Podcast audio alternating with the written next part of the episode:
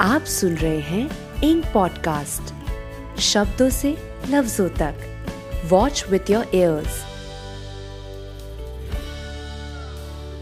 hello and welcome to ink podcast मेरे यानी आकांक्षा के साथ। गाँव। गाँव एक ऐसी जगह है जहाँ कहीं ना कहीं किसी ना किसी की कोई ना कोई मेमोरी रही होगी। आज के समय के बच्चों का पता नहीं बट मैं बींग अ नाइन्टीज़ किड्स हम लोग हर समर हॉलीडेज़ में गाँव ज़रूर जाते थे। हमारे गाँव में करीबन चार से पाँच घर हैं। ये गाँव गढ़वाल में है और गढ़वाल के पौड़ी ज़िले में है।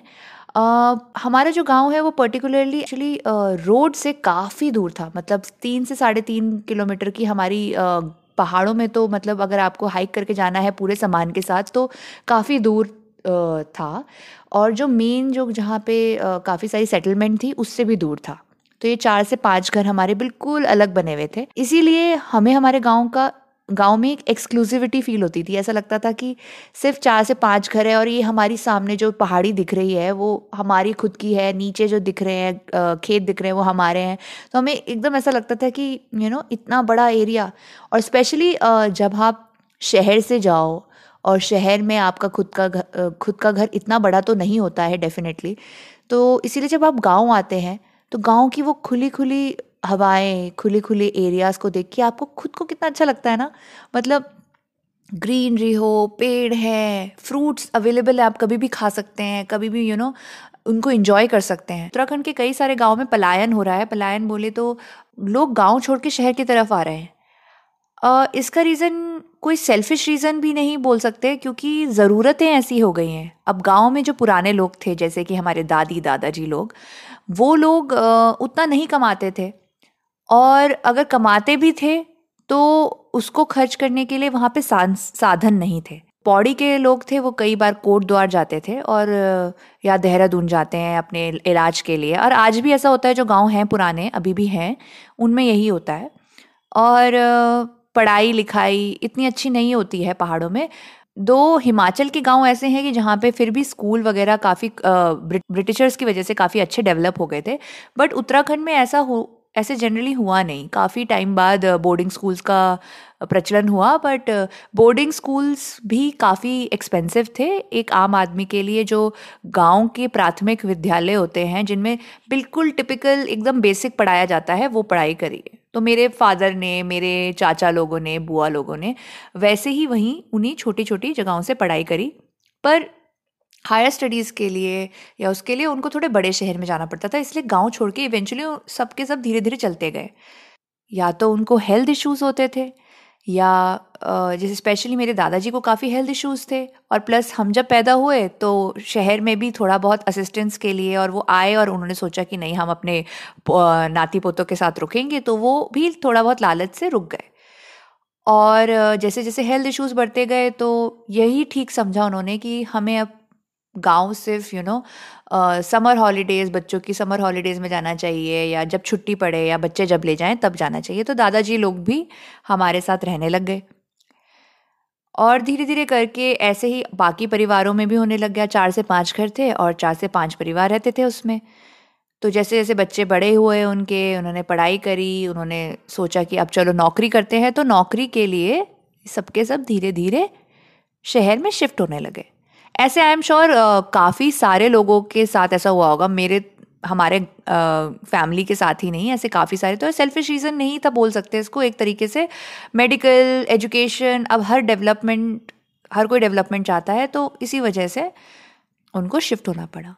आज जब हमारे पास पैसा है, सब कुछ है, पर वो जो मेमोरीज थी, वो जो सरलता से हम लोग अपने समर हॉलीडेज़ को जीते थे। कोई, हमें कोई लालच नहीं थी। आजकल बच्चों को बोलो कि यार समर हॉलीडेज है तो सबसे पहले बोलते हैं, नहीं नहीं, हमें ना इंडिया से बाहर ले चलिए, हमें स्कूल के कैंप में जाना है, हमें ये करना है। बट कोई ये नहीं कहेगा कि गाँव चलो। बट उस टाइम पे हमारे लिए गाँव जाना was like something for of utter excitement specially मेरे जैसे इंसान के लिए जो यहाँ से वहाँ पूरे टाइम सोच में डूबा रहता है इधर उधर भागता रहता है, उस जैसे इंसान के लिए गाँव was so so exciting. Being a nineties kid मेरे लिए काफ़ी सारी मेमोरीज थी गाँव की। और हम लोग काफ़ी सारा रिलेट करते थे और उस टाइम पे हम नाइन्टीज़ किड्स के बाद जनरली बचपन से मोबाइल्स नहीं होते थे। तो जो भी हम लोग इन्जॉय करते थे हम लोग एक्चुअली नेचर के बीच में रह के इन्जॉय करते थे। हम आपस में खेल के इन्जॉय करते थे। तो ह्यूमन टच और लोगों को समझने का एक अलग आ, अलग पावर सी थी हम लोगों के अंदर शायद से।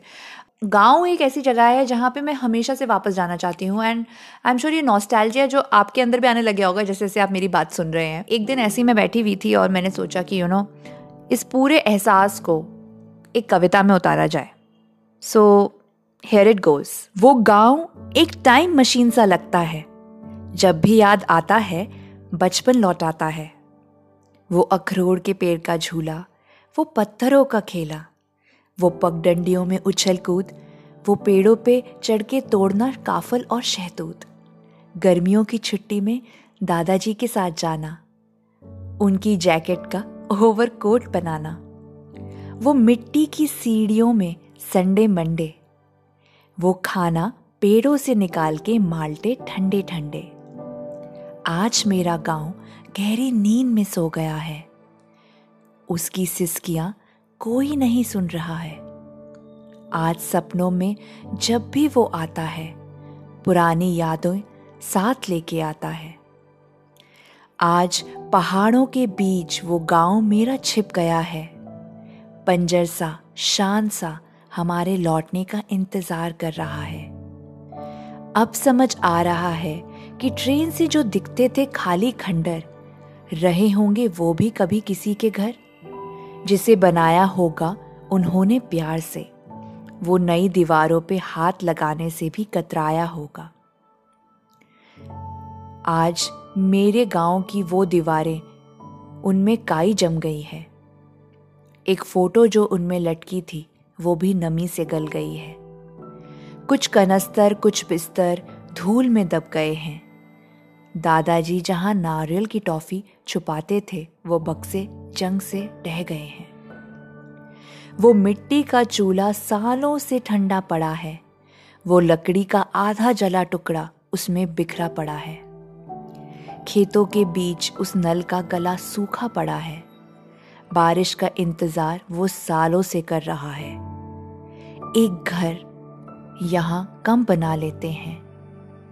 एक घर इस शहर में हम कम बना लेते हैं। चलो माँ, वापस गाँव कुछ दिन के लिए चलते हैं। उस गाँव ने हम सबको जोड़ा था। प्यार से हर रिश्ता संजोया था।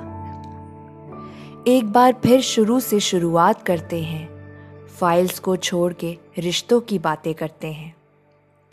एक बार फिर जीना चाहती हूँ मैं वो यादें, वो मिट्टी का घर वो दादाजी की थकी साँसें, वो अंगीठी की महक, वो अपनों की चहक। ये एक छोटी सी पोइट्री थी मेरे गाँव के ऊपर। उस एहसास के ऊपर जो मैं आज भी फील करती हूँ अपने गाँव को लेके। इस शहर में बैठ के उस गाँव को याद करती हूँ, जो काफ़ी दूर है, ना कि डिस्टेंस पे, बल्कि शायद उम्मीदों से भी। कुछ लोगों ने पहले बोला था कि कुछ साल पहले गए थे तो उन्होंने देखा कि उस गाँव की हालत बहुत बुरी है। काफ़ी दीवारें वीवारें भी टूट रही हैं सब कुछ ख़राब सा हो गया है तो सुन के बहुत बुरा लगता है। पर आज एक होप एक रे ऑफ़ होप वापस आ रही है क्योंकि आ, कुछ ही टाइम पहले पता चला था कि हमारे गाँव की तरफ़ सड़क आ रही है सड़क बन रही है तो मैं दिल से चाहती हूँ कि जल्द से जल्द कैसे भी करके हम वो चार पाँच परिवार इस पैसे पैसे जोड़ें आपस में और एक अच्छा सा, एक छोटा सा घर बना दें वहाँ पे कि जहाँ हम सब शहर की ये भागदौड़ छोड़ के थोड़े दिनों के लिए वापस जा सकें और एक साथ बैठ के वहाँ पे जो माल्टे लगे हैं और अलग अलग फ्रूट्स और सब्ज़ियाँ जो लगी होती हैं, उनको साथ में बैठ के खाएँ, पकाएँ, बातें करें, खेलें। ये सब करना कितना ज़रूरी हो गया है, ये आज हम सब फील करते हैं। तो मेरी भी आशा है कि अगर आपका गाँव, आप अभी गाँव में रहते हैं तो प्लीज़ प्लीज़ उसको छोड़िएगा नहीं। उसको वैसे के वैसे बनाए रखें। भले ही कितनी भी मुश्किल हो ट्राई करें कि आप वापस बीच बीच में जाके उसकी मेंटेनेंस करा सकें।